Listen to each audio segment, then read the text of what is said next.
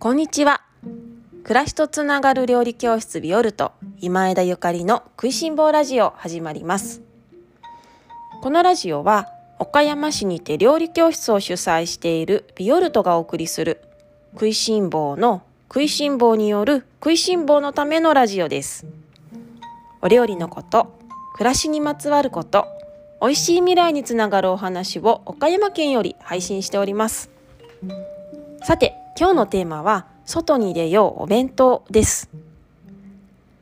とってもいい季節ですね。朝晩寒い日がありますけれども朝晩だんだん寒くなってきましたけれどもそれでも日中は本当にポッカポカであの私の住む岡山県の岡山市岡山の南側ですね。もうね昼間はポカポカポカポカしていて暑いぐらいの日がまだまだあります。20度超えたりとかしててね。あの日本に住んでいてこういうポカポカ昼間の心地いい時間心地いい季節ってなかなかねあのないものでとっても貴重だなと思うのとさらに加えて今紅葉がとても美しい季節ですので外でねご飯を食べたいなーなんていう気持ちに食いしん坊としてはなってきたりします。というわけで今月の料理教室でもテーマはね全く同じで「外に出ようお弁当」というテーマで料理教室をさせていただいてるんですけれどもみんなでねお弁当を作ってで詰めてピクニックお天気が良ければ近くの公園にお弁当を持ってピクニックをしに行っています。あの今までだったら思いつかなかったかもしれないこのちょっとあのレアなレアな料理教室の楽しみ方なんですけれどもこうやってねコロナであの室内でお食事する時に、まあ、みんなあんまり喋らないようにとか緊張しながらあのご参加されてる方もいらっしゃるなと思っているのでもうだったらね外に出ちゃおうっていうことでソーシャルディスタンスを取りながらレジャーシート敷いてでみんなで思い思いあののんびり太陽の下でお弁当を食べている11月です。外で食べるご飯って本当に美味しいですよね。あのご飯だけではなくって、まあ、コーヒーにしても紅茶にしてもビールにしても外でいただく食べ物はもう本当に美味しい美味しさが倍増しますよね。私外で食べる料理すごく大好きでこれでまあ皆さんみんな大好きだと思うんですけれどもでも気が付くとねあなんか最近ピクニックしてないなとか最近外でお弁当食べてないなっていう方いらっしゃると思うので是非この機会にいかがでしょうか。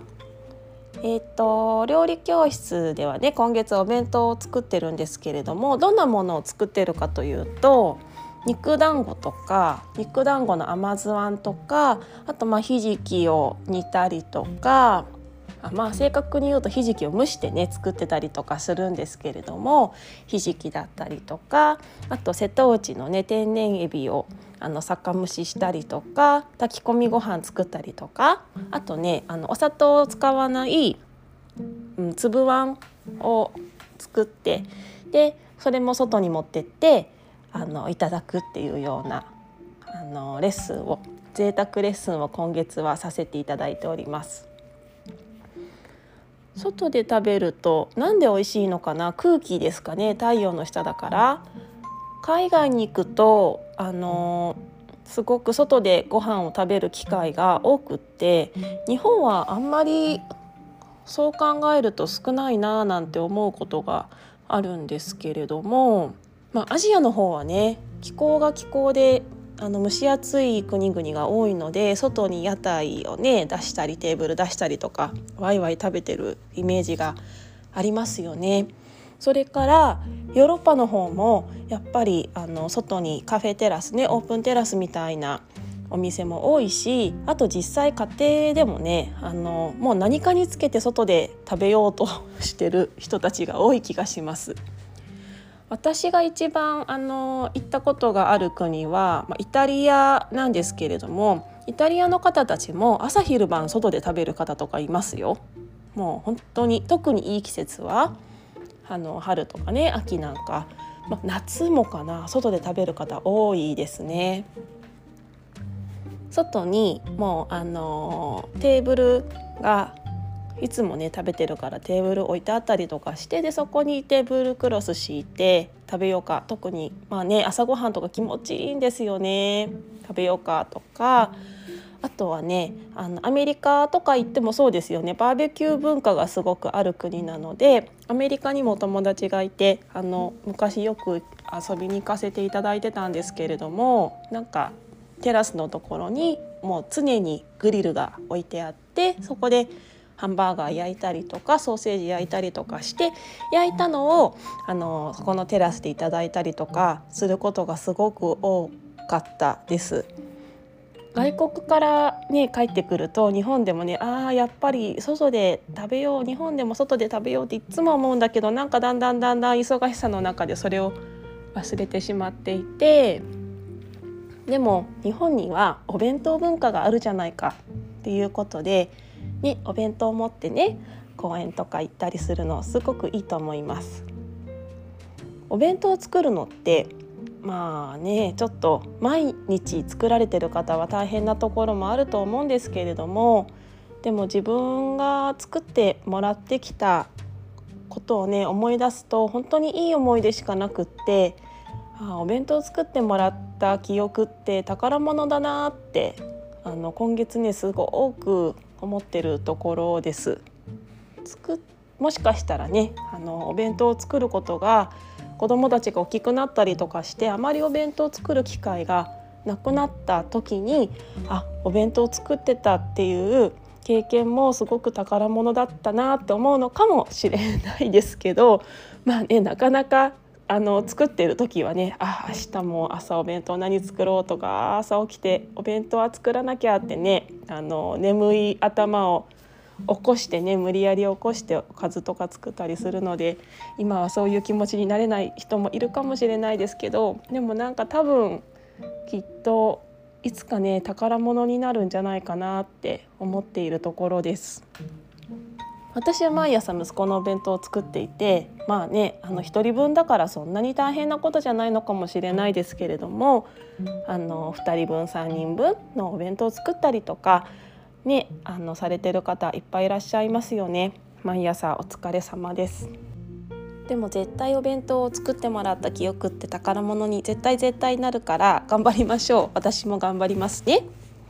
であのせっかく作った時に私たちね作った人の方もお弁当を詰めて公園でもいいし公園近くになかったりお時間なかったらベランダでもいいので、まあ、もしくは結構窓をねあの全開にして食べるとかね青空見ながら食べるって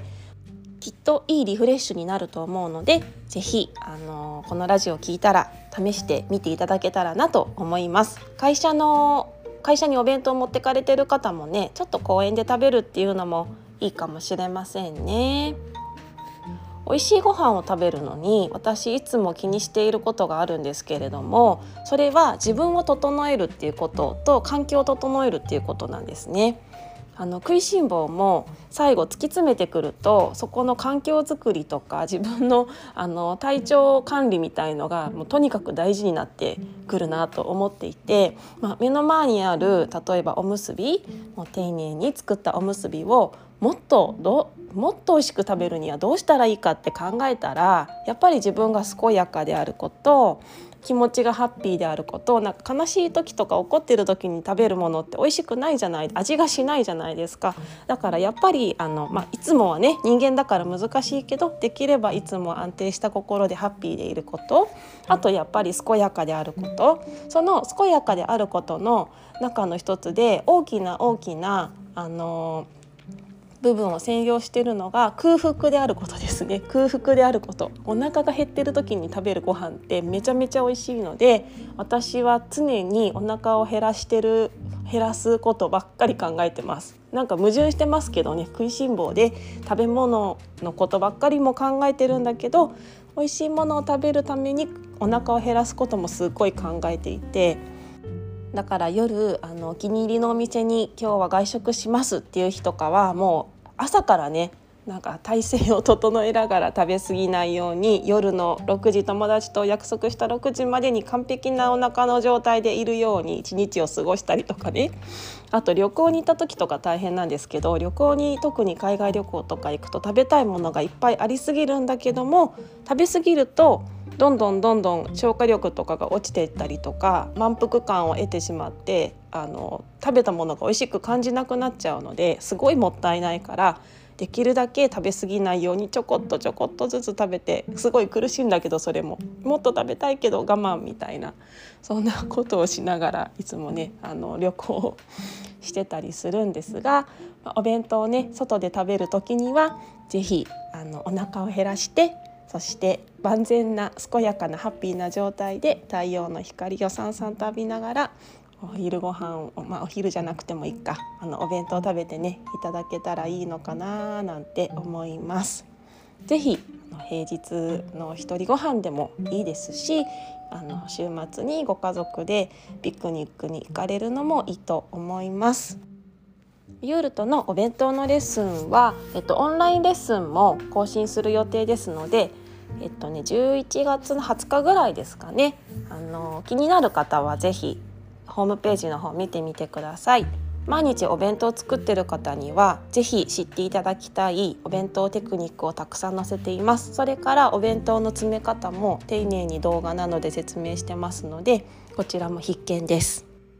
さて今日私はレッスンがお休みなのでパソコンの仕事をしたりとか事務仕事をしたりとかしようと思ってるんですがやはり食いしん坊には環境が大事なので台所の整理もしないとなぁなんて思っている秋の一日です。